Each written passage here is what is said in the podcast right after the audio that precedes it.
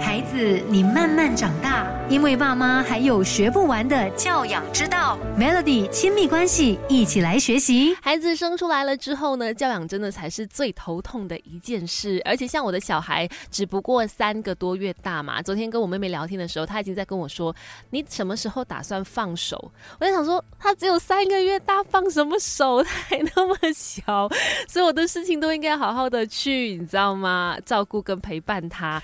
但我觉得。我妹可能跟我提到这个话题，她大概在想问我的意思是，你觉得小朋友大概什么时候可以放手，让他去好好的去学习啦、探索等等的？毕竟呢，父母有分很多种嘛。有的父母是那种相当担心型的，就是小朋友不管做什么，他都要小心翼翼的呵护；有的父母呢是哎放手让他呃也不是自生自灭啦，就是给他自己去自由发挥型的，让他自己去跌倒啦，或者是遇到一些错误啦，自己去从中学习等等哦。那怎么做才是最？好呢，先来说前面的那一个类型的父母，就是属于那种比较担心型的，甚至是百科全书型的。为了不想要让孩子烦恼，当孩子每次跟他说出一些可能学习上的困难啦，或者是可能交朋友上面的一些困难困境等等的时候呢，父母就会马上用自己的经验去出发，跟小朋友说：“哦，所以你遇到这样的问题，你就这样这样这样。”很快的就用自己的经验跟方式来去教孩子应该怎么做，要孩子照着自己的方法做。甚至有的父母呢是。直接帮孩子把问题给解决掉的，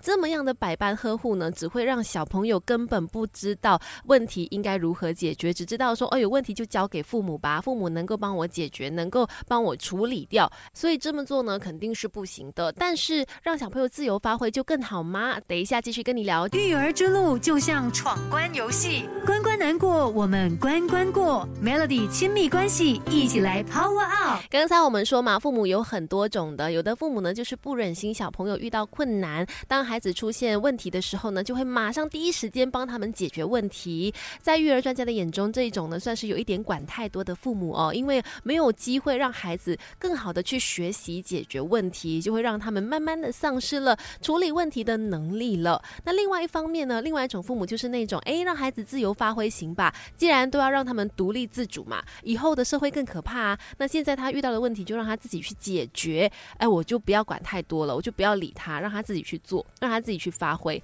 这样子是不是更加好呢？嗯，这种看起来好像在训练孩子独立思考的教养方式呢，有的时候真的是需要拿捏好尺度，要不然呢，就会让孩子觉得，呃，为什么我的父母都不帮我，不理我？他很容易就会有焦虑啦，或者是觉得很孤单的状态出现哈。他也会觉得说，好吧，以后有任何的状况，我就只能够靠自己才是最可靠的。慢慢的，他可能就会变得跟人比。较疏离了，长大以后呢，可能就会更加难以信任别人，或者说也很难跟别人去建立适当的关系了。所以这方面要来多留意。那管太多不行，管太少也不行，那究竟应该怎么办呢？专家的建议就是多听、多问、多体会，也要帮助小朋友呢愿意去思考哈。这个多听、多问、多体会是如何做呢？比如说，当孩子从学校回来跟你在说着啊他遇到的一些困难啦或者难题的时候呢，你要听听完他说。的所有困境是怎么样？不要一听到一些关键字呢就打岔，然后提供一些你所想到的方法。